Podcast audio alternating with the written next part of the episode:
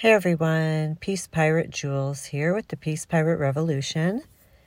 Have you ever felt that you've been waiting for somebody else to make the changes you desire to have within yourself or within the world around you?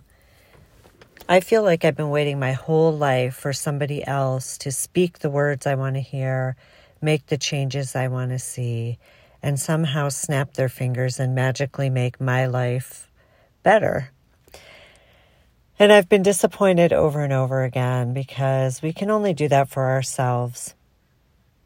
And that's my mission is a shift in the mind and the perspective, your intuition and your consciousness to get you on a road of self-healing self empowerment, to be clear of all those things that feel like they've been standing in your way and possibly spinning over and over in your head again, feeling like you can never break free.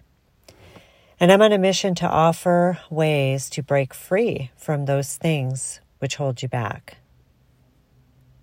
This will be an evolution and a revolution, focusing on that word revolving making something different of the mind, of the perspective, the thoughts, and the actions that you can have in your life and within yourself.